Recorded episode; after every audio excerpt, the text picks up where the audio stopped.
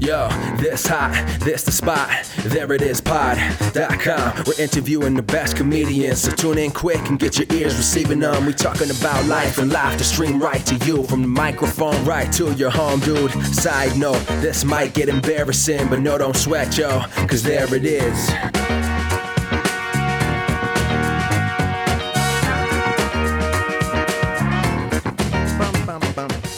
Welcome to the There It Is podcast, a podcast for comedy creators of any variety. I'm your host, Jason Farr. Let's do this. I'm so glad to have you here. If this is your first time listening to the podcast, thank you so much for checking me out. You're going to enjoy this episode. It's a fun one. I have the incomparable Erica Rhodes on. And if this is your first time listening, you can check out old episodes on iTunes and SoundCloud. You can go to thereitispod.com and find out about old episodes and read old blogs. So, in today's episode, as I mentioned, I have Erica Rhodes, and she's really impressive and fantastic. She has done a ton of things. I came to know her as a stand up comedian, but she also did a lot of work on Prairie Home Companion. So, she is a very experienced and, and great performer. And we talk about all of that and everything in between. It's a really good chat, and I can't wait for you to hear it. So I'm just going to stop talking and let you get right to it. Here's my chat with Erica Rhodes. Erica, I know uh, from having done really great research on you that you were involved with Prairie Home Companion. wow, you really did your homework. no, you were involved with that as a as a as a youngin. You you started that at Yes. around ten years old, right? yes. I Okay. uh yeah, I started on yeah, um I played Garrison Keillor's conscience, so the first time I ever was on the show I was I was telling him like you need to call your mother and you need to do you know your income tax return and things like that. So um and then and then ever since then I've been on the show you know, as a guest my whole life and I got to act with Meryl Streep on it and Martin Sheen and all sorts of really great people. Yeah, a lot of phenomenal people that that uh, you I guess absorbed a lot of information from when you got to perform with them. Yeah, I think so. That's a really great learning experience. Yeah, it was. And um, after a while, Garrison Keillor, you know, he's the main guy. Um, although he is retired now, he's not on the show anymore. Mhm. But he, you know, he's a real mentor of mine because he he had me performing for a long time. But then he started to have me write, and, he, and at one point he's like, "I think you're a writer," and and uh, he had me start writing my own scripts for the show, and uh, and I think he really influenced, you know, my wanting to get into stand up eventually. Because at one point he was like, I think you should do a one woman show. And I was like, what? No, I'm not doing a one woman show. And Why did you have an aversion to a one woman show? I don't, I don't know. I just didn't, I, I guess I don't like one woman shows in general. Like Mhm. I'm kind of like the kind of, unless it's like a really fascinating story or the person's really good at playing different characters, like, I don't know. I think it's a really hard thing to pull off. Not that I'm against it, just that like my first reaction would be like, "What? No." Right. but um, but stand up's basically a one woman show, you know. hmm Well, that's really cool that he saw that potential in you and then made the effort to encourage you in that. Yeah, yeah, it was really it was really cool, and uh, sometimes I felt like he gave me assignments just for the heck hell of it. Like he would just be like, "Oh, why don't you write a script about you know Santa? You know, for, it was for like a Christmas script or something." But then he wouldn't use it, and I'd sometimes be like, "I think he's just giving me an assignment for the sake of the assignment, like I'm in college or something." Right. Uh, I think it's pretty funny when we were off air, you had mentioned uh, that you hate the term wholesome, but yet you were saying you have kind of a wholesome background. And just a second Yeah. ago, yeah. And then just a second ago, you said heck, and you you corrected yourself to hell, which is not like hell is that strong of a term either. That's so true. I don't know why, but heck sounds so nerdy, and I don't think I say heck either. I don't know why I was. going. Oh, that's hilarious. like, that is really funny. I corrected myself into a swear.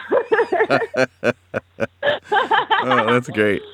Uh, you act and you do stand up. You've been doing stand up for un- just under five years. Yes, four and a half. And you've made a lot of traction in that, and I imagine that's because of all the stage experience and learning experience and uh, and writing experience that you're having uh, as a youngin over at uh, Prairie Home Companion. When did he start having you know, asking you to write? By the way, Um, probably like five years ago. Mm-hmm. He Oh. started oh. me write things.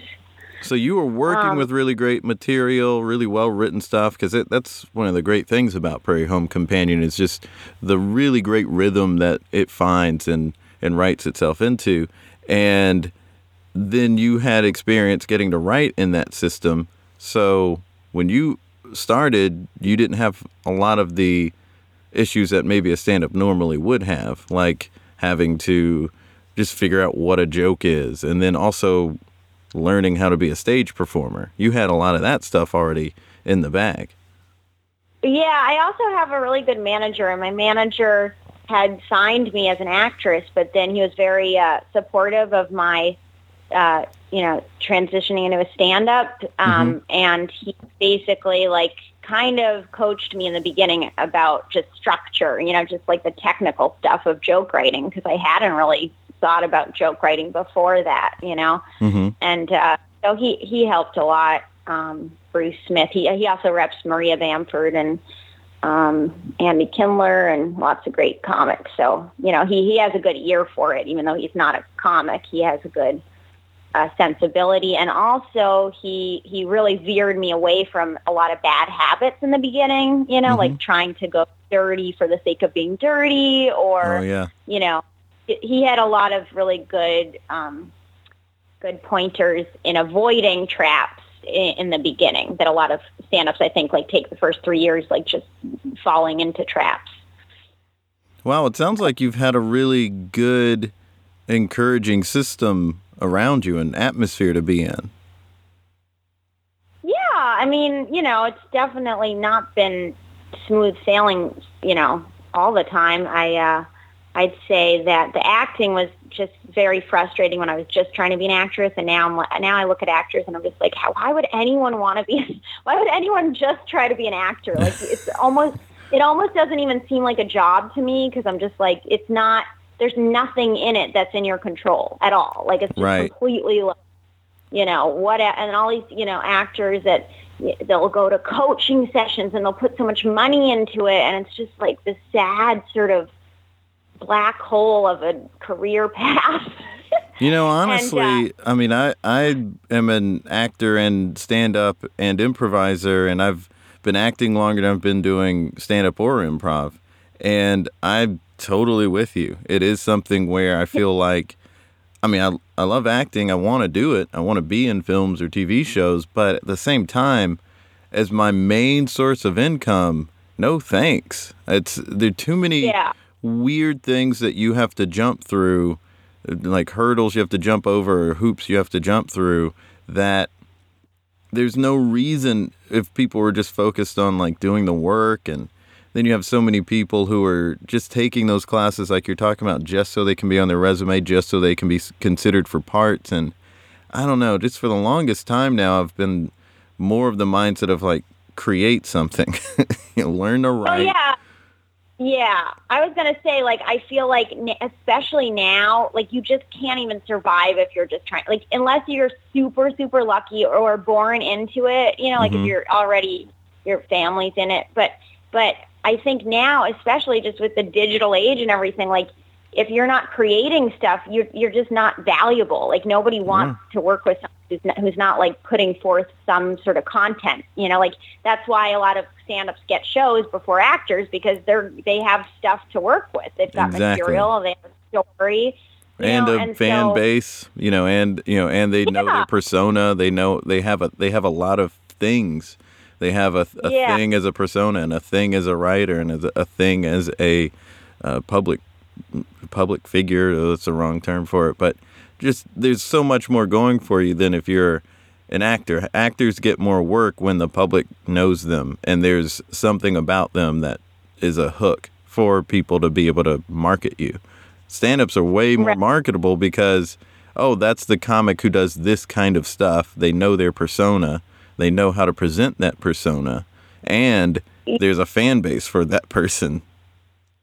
Right. And also, I, th- I just think it's great that like stand-ups, when if they can go in between jobs, you know, if they're not getting work as an actor, they go on the road or, Right. you know, it's just just so much smarter, I think, to have something that's like yours, you know, that you've created yourself. So Yeah, I couldn't agree more. One of the re- like I I would say what made me learn this lesson was Good Will Hunting because I was reading about how they how Ben Affleck and Matt Damon created that and why they created it and they were saying we the reason we hadn't written together again is because we had uh, created that so we could have work.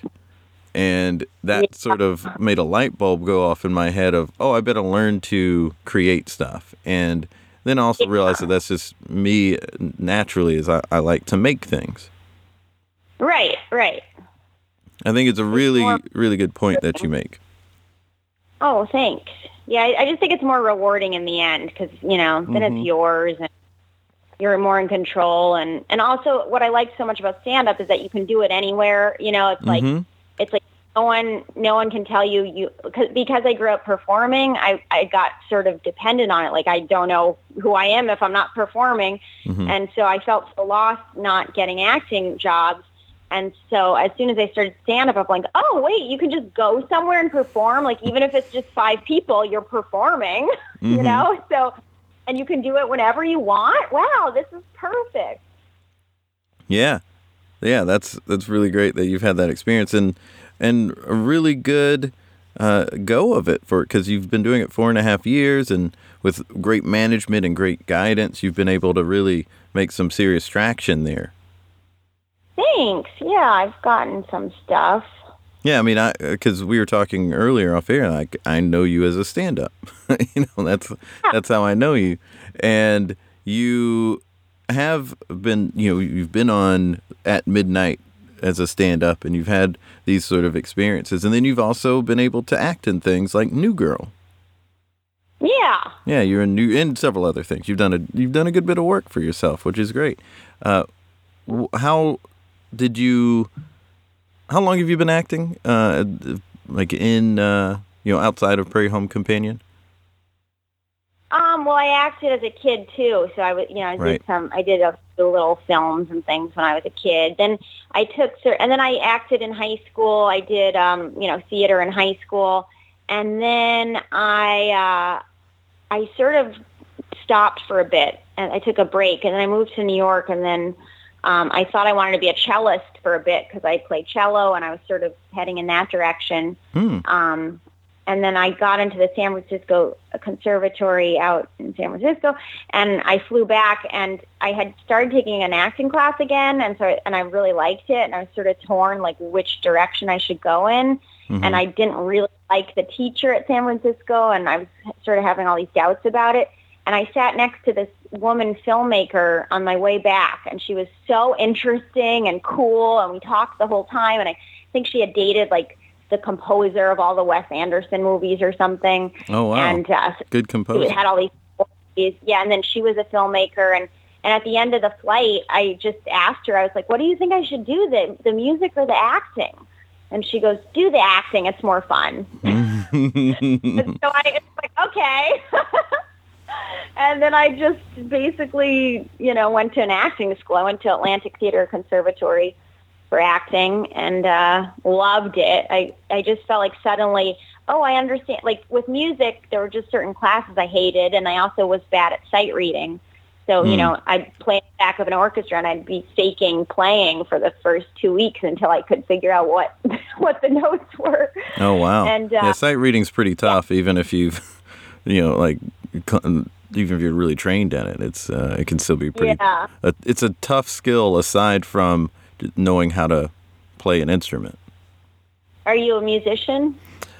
No, I have like all my best friends just about are, and um, I've heard them talk, and I've I've kind of studied music just because I'm a nerd. So I've read like a, a book about uh, music theory, and I just always ask them questions about stuff. And uh, I was Oh, actually just talking to a couple of them earlier because one of them's in.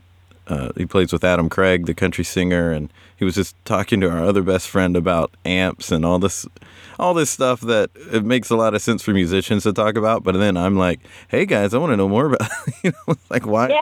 why am I interjecting? I'm not a musician.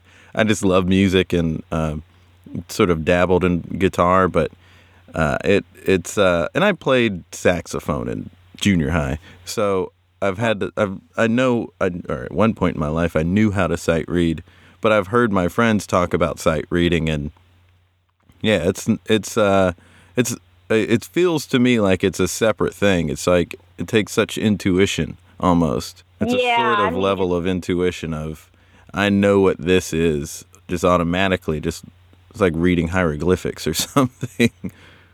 Yeah. Um, and it's sort of a mathematical brain too Yeah. that's good at it now, Yeah. whereas I'm more creative and I'm better with words and and so I was just excited when I, you know, e- like even the most boring class in acting school was still really interesting to me, which was Mhm. speech, you know, like learning how to do accents and things like that and it was sometimes kind of boring and technical, but if that was the most boring class, I was like very relieved because I still could at least understand it for the most part, you know. Mhm. You're a really inspiring and interesting person. Oh, that's so nice to say. oh, you're welcome. I mean, it's just I didn't know all of this stuff about you. You know, I was like Erica Rhodes the stand up, and now I'm like, oh, oh, wow, what? Wait a minute, what? This too? That's really Yeah, I've- cool. I've, I've failed at many, many things. Well, you know, they say like you learn so much with failure. So I think that's what it is. And and these are things that you've uh, in a way accomplished. I mean, I I honestly see people going for something and trying for something big, like saying, "Oh, I might want to be a cellist, so let me go do that." And uh, even if you walk away from it and say like, "Oh, it's not for me," or "I'm not that great at it," there are so many people who didn't try to go for the thing that they wanted and you did. So to me that sounds like a, an accomplishment not a failure. Oh, that's that's a very positive viewpoint.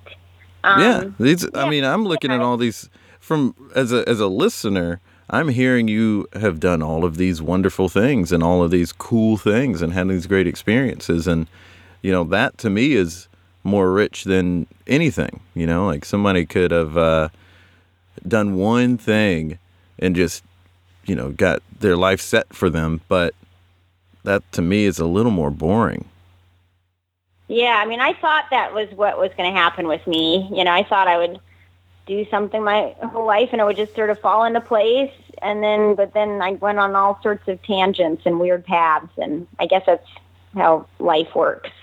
not at all is. you I, I think it is.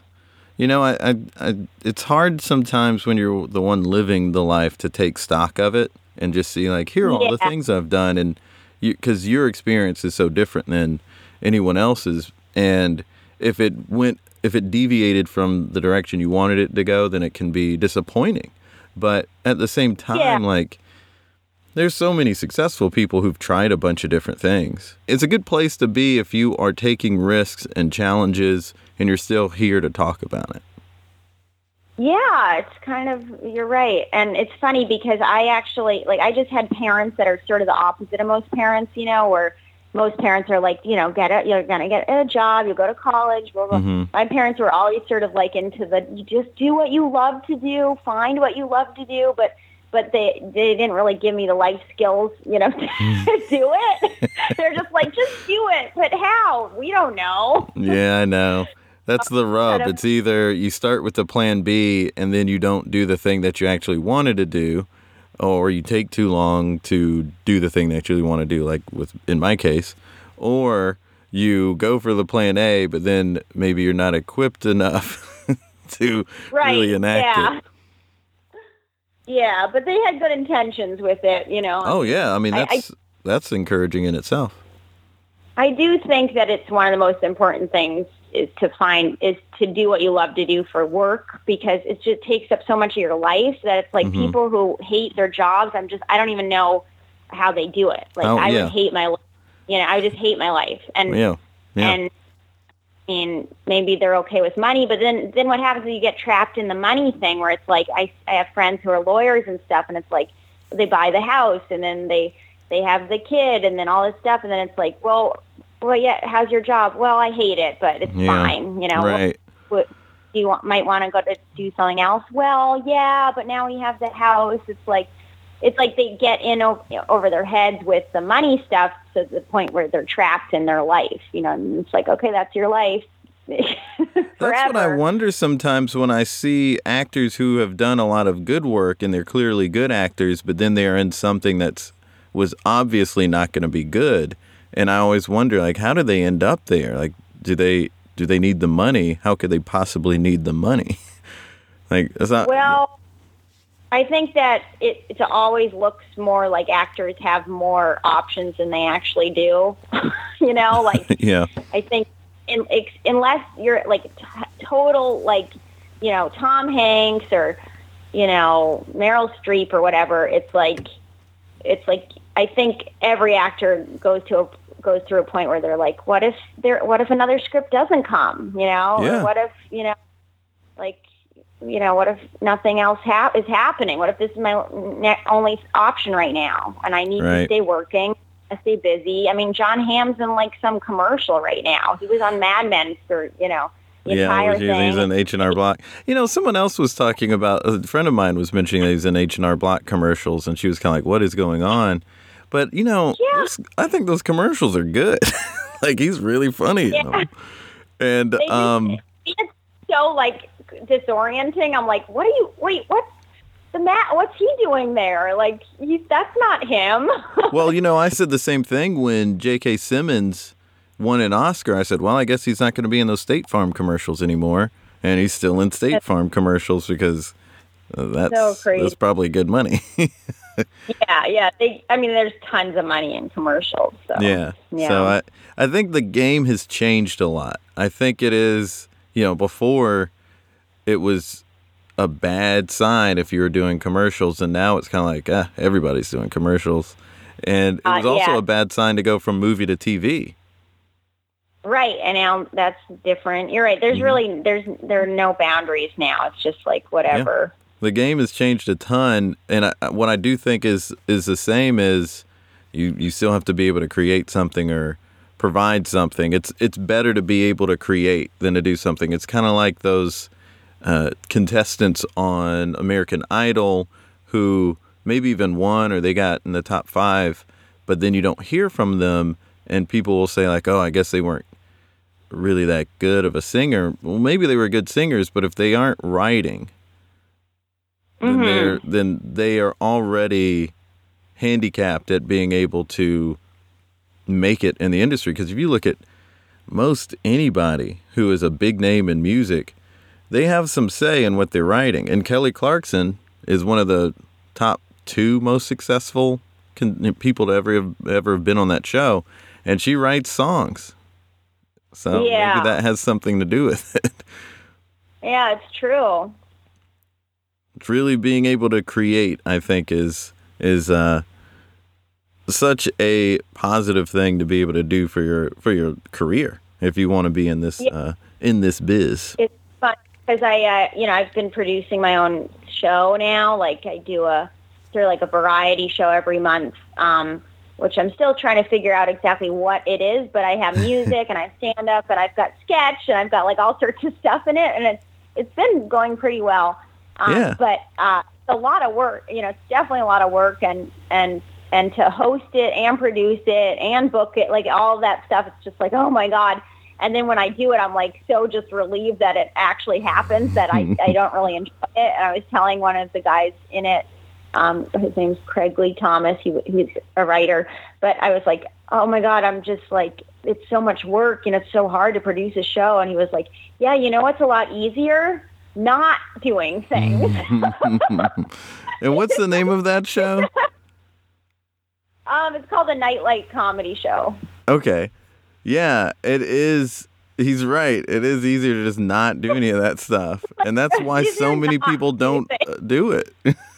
Right, exactly. And that, it kind of put things in perspective because I was like, yeah, he has a point. Like it's like I could either do it or not do it. It's totally up to me, but I might as well do it because it's better than not doing it. Yeah, I mean, it, it it goes back to what you were saying about getting in the trap of having to work or having to make money. It's people who don't like their job, but it's where they are.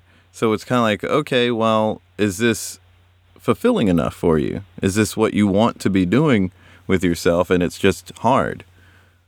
And I- right. you know, Yeah. it's fine for it to be hard.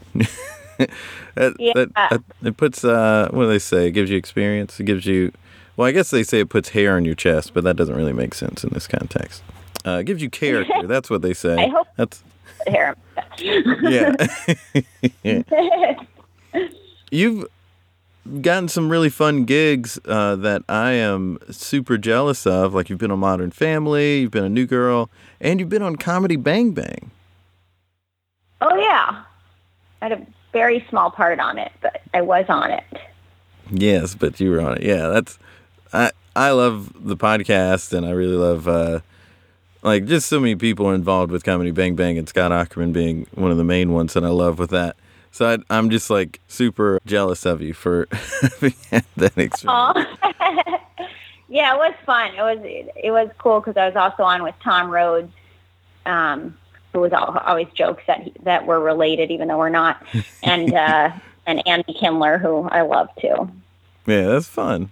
Yeah, good. and and he's also uh, in the same managing. You have the same management company as Andy Kindler, right? Yes, Yeah. yes. so what are the, some of the things just to keep sustaining your stand-up career uh, and you, that you and your management are doing just to kind of keep you out there and keep you fresh Um, I mean, I do road work too. Like I've, you know, been doing Mhm. some stand up on the road, and and then I'll do commercials, and um, and then yeah, and then you know, just pitching my own show, which would the is the long term goal. mm-hmm. And then you know, festivals like I'm doing Moontower in April and things like that. um, now I, sh- I imagine there are a lot of things that you're able to do because you're in la to help maintain and push your stand-up and obviously acting career are there things that people who are not there yet or, or maybe not even in new york yet but people listening they may want to have not necessarily the career that you can have but they want to keep making their work in comedy what are some things that they need to be consistent in in order to really see their dreams realized? Are there things that, as far as just creating work and preparing yourself, that they need to be doing? I, I would just say get as good as possible. You know, I, I for me one of my one of my challenges was that I uh, started in LA, Mhm. and uh, a lot of people saw me in the community when I was just starting out. You know, and I was really bad, and Yeah. so it's hard to change people's perceptions. You know, it takes a little while. Like now, I think I have with a lot of people. A lot of people are like, "Wow, you've gotten a lot better." Um, but you know, you have to kind of it's it's more of a struggle to change someone's point of view than you know if you're just proving yourself for the first time and you're already really good. It's like, oh, he's good. You know. Yeah, that's So a I would just consistent say- thing I've heard about starting stand up in LA. Uh huh. Yeah. Interesting. Yeah, I would just say get as much stage time too, because you know LA. It's harder to get stage time. Like you get shorter sets here, and Mhm. there's more competition. And I, you know, just do as much as you possibly can. Get as much you know original, smart material as you can. Mhm. You know, really try to find your voice and figure out like what you're about and why you're different than all the other comics out there. Mhm. That kind of thing. Good. And when would you say is time for somebody to make a big move if they should, you know, choose to? Um, you mean like if someone is just starting or like Well, if someone has been sort of, uh, I mean, not necessarily a time frame, but what would you say is the place that they need to be at as a creator and a performer in order to be ready for moving to an LA? Oh, like I, even though I said what I just said, that was just assuming that they weren't in LA or New York. But I would say don't wait to be ready. Like get to New York or LA as soon as you can because I think a lot of pro- people like think, oh, I have to be ready to move there, or I'm scared, or you know, it's like you're never going to really feel ready, and also you're going to start making connections in the place that matters Mhm. as soon as you get. You can't really make those connections when you're not in LA or New York, you know, and and it's just it, you can't accomplish half of what you can if you're in LA or New York, you know, just Yeah. with networking, meeting the right people, and and uh, getting seen by the right people and being on the right path. It, I just think it's like you shouldn't wait; you just do it. Yeah, that's Yeah. you know, I was one to think, well, let me get some of the green off of me before I go somewhere like LA or New York. Um, so I, that was I was one of those people that it wasn't that I wanted to mentally feel like I was ready, but I just wanted to stage wise be, be more ready. But do you think that's not really as necessary? Well, no, I don't think it's really necessary. I mean, I was just saying, like, it is. I mean, wherever you start, where wherever you start, it's going to be hard to change people's mindsets about you if their impression isn't great. Um, but you know, you got to start somewhere, and it might Mhm. as well be where things are happening. Mhm. That's all. But if you're Yeah. not going to start, you know, if you're not going to start in New York or LA, I would just say get as good as you possibly can before you get there. But I, you know, I would never say wait, wait until you feel ready because Ah, you're never going to really feel ready. Yeah, you're certainly not. Uh, there's always going to be a reason not to do something. Yeah, exactly. That's the other thing is like I just hear so many people saying things like, uh, "Well, yeah, I think I'll, you know, uh, where." Uh, no, this is what I hear a lot is people from smaller towns and stuff being like, "What's a good transition city to move to before I move to New York and LA?" And I'm like, "What? Why?" Just move to New York or LA. Like you're Yeah. already moving. Why That's kind of how I feel too. I've and I've said that I think in a previous episode of don't do like a, a couple of cities before you go to the one that'll really make a difference. Just go ahead and go. Like yeah. it's one thing if like I have some friends who went who came from Greenville, South Carolina, went to Atlanta and then you know would want to go to New York. And that is maybe fine because Atlanta is a place where you can really do well for yourself and and get really good and not be far from home if you need to stay close to home.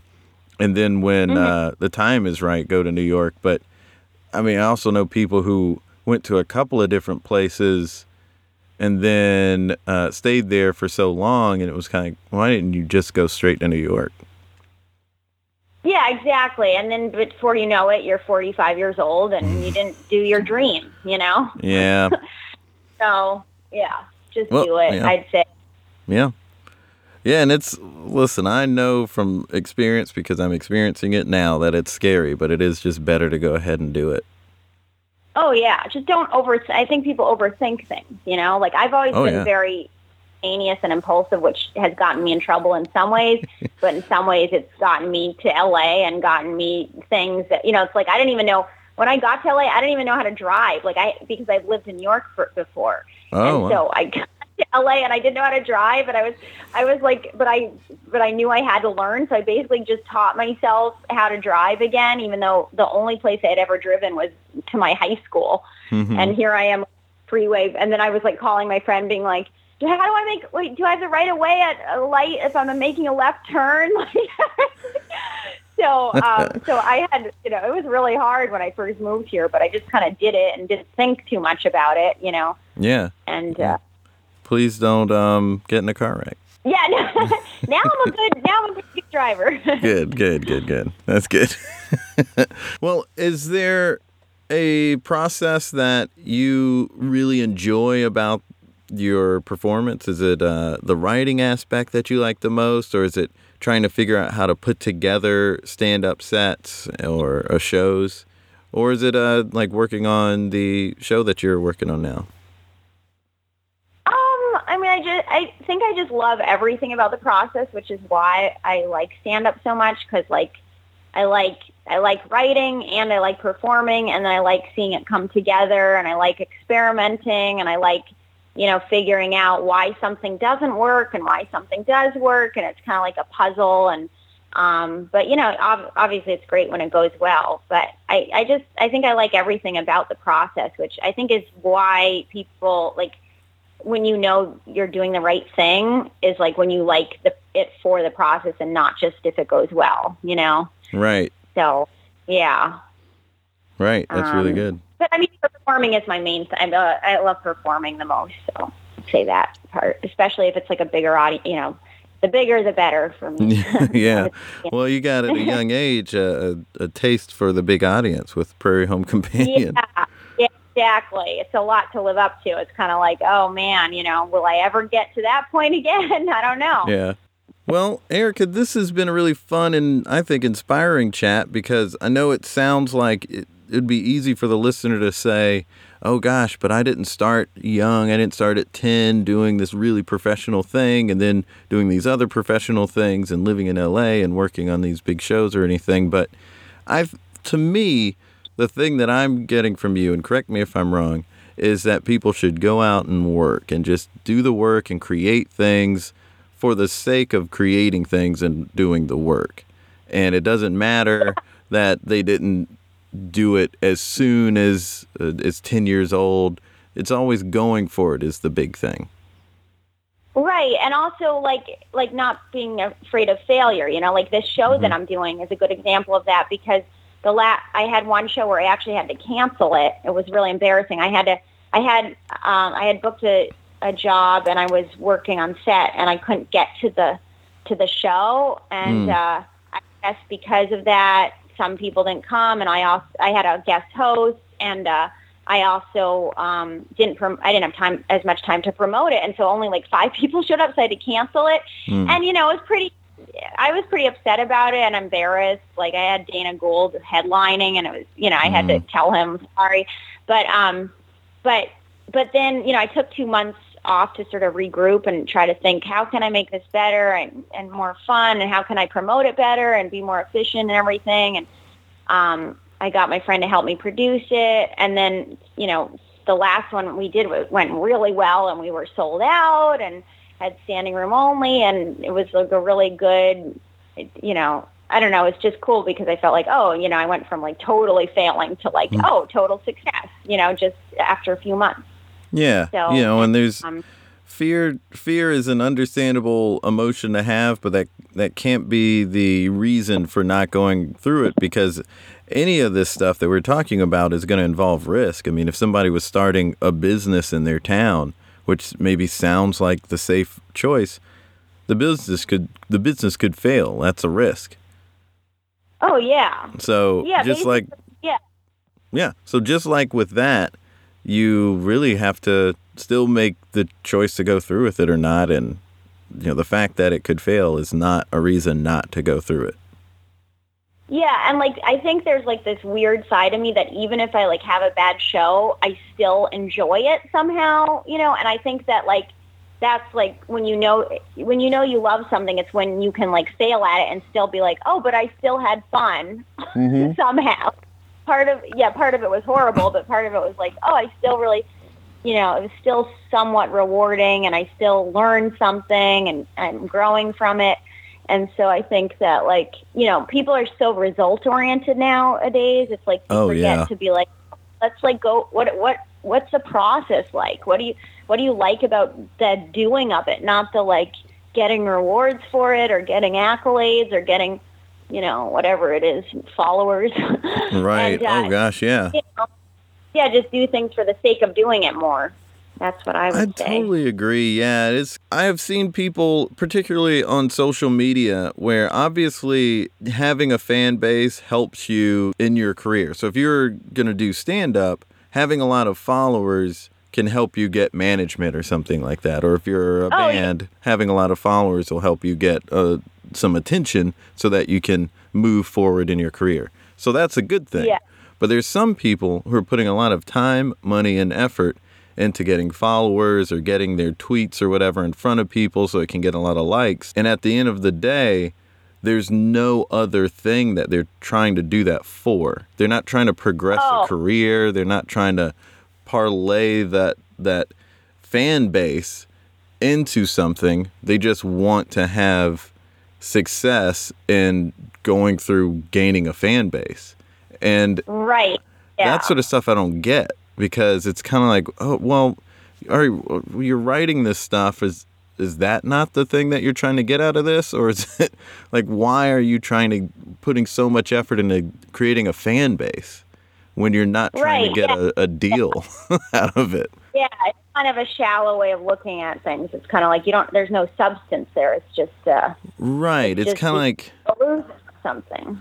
Yeah, it's I mean, I can understand it if it's oh, once I have all of these people paying attention to me, then I can start selling the product. Like I would love to have uh, so many uh, uh, likes on a YouTube page that you can start making good money off of your YouTube page. Like that's that's the benefit maybe is an avenue of income.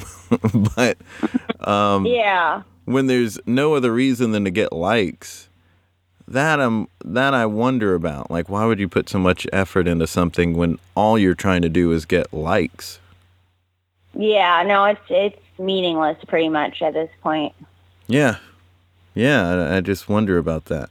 Um well, what is something now that we've gotten to the end of the interview here? What is something that we could create together that uh, we uh, I don't know what we've been talking about that necessarily has been about process, but um, what is something that we could do? It could be anything really. It could just be a, a little game that we play or something.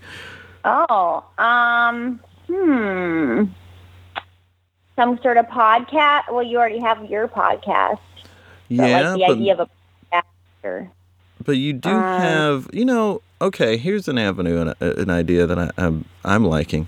So you have this show that you're doing, that you've created. And what's Ye- the, what are the elements of the show? So you, you had Dana Gould was going to be, so you obviously have stand-ups on there. What are, what are some of the aspects of the show? um, it's just like a variety show. So I had this past one. I had also Danny Zuker on it, who's one of the producers of Modern Family and writers, and uh, and I did an interview with him. So there's an interview, there's music, there was a sketch, and then stand-up.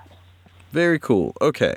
So if we were going to create something together, if I was going to make a show with you, one of the things, and I mentioned this earlier, but one of the things that really strikes me about you is the variety. It's all these all these different things. And Yeah. you've played cello, so it's like a classicalness to you, but then there's also uh, uh, all the I don't want to say wholesomeness, but just the but there is something sort of unique about you in that you've done all of these different things and you've been on in all these different walks of life. So I'd want to try to figure out something that utilizes that really well. Mm. And maybe it could be a podcast.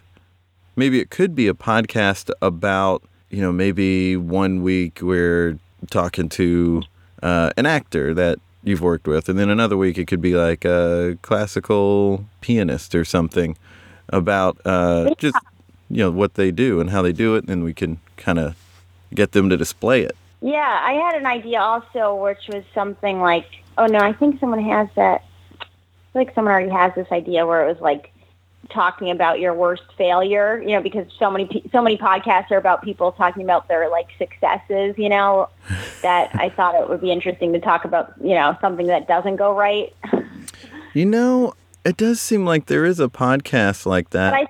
Is it Will I think Hines? I think Will Hines has a know. podcast I that like someone has it. Yeah, I thought someone had it. Um, okay, so we won't do that. hmm. Yeah, I like the idea of having like a variety, you know, variety people Uh, interviewing different people, I guess. But I Or what if we did a be like variety podcast? Because I also like the idea of writing sketches, and um, with your experience with Prairie Home Companion, and my uh, childhood joy of listening to old radio broadcasts like uh, like The Shadow or or whatever, that would be really No, be- fun. yeah, it'd be cool to do like a radio play. Yeah. Okay. Drop all that other nonsense. Yeah, let's do a radio play. a radio play. That'd be super fun. What would we call it? What would our thing be? Like, what is the? If you could describe yourself in uh, a couple of words, um, like like earlier, I said um, you're energetic and and fun and bright. I said like you're you're bright and fun, and uh, like that was again off air. But what is? Uh, how would you describe yourself? You know yourself better than I Um, do. Yeah, I'd say quirky and uh, Yeah, yeah. and creative and Mhm, uh, sort of a, a cynical optimist. Okay. Yeah, so Yeah. our our uh, podcast radio play, I like the cynical optimist. You could have this just like fun energy to it cuz I think I think I don't know, that's just what I get from you. Um, but then the cynical optimist. So so I would make you the the star of it. You'd be the main the main one. And uh maybe it is like in a town where uh, everyone comes to you for advice all the time, but your advice, your advice is uh, is cynical yet optimistic. Oh yeah, that's cute. And then there's all this like, like that. stuff that happens in the town, but you're always the cynical optimist. You go have coffee with the same friend uh, every morning at eight, and she's talking about you two are talking about whatever's going on in your lives, but you're always the cynical optimist. I like it. I think that's cute. Cool, awesome. What would we? I guess we could call it the cynical optimist. Yeah, I actually think that's a good title. Yeah, awesome. Awesome. There it is. Thanks. Yay! Thanks so much for doing the podcast, Erica. So much for having me, Jason. Yeah, this was a really good talk. So and I really did feel like inspired to go out and, and work and do stuff. Oh, good. Well, that's that's good.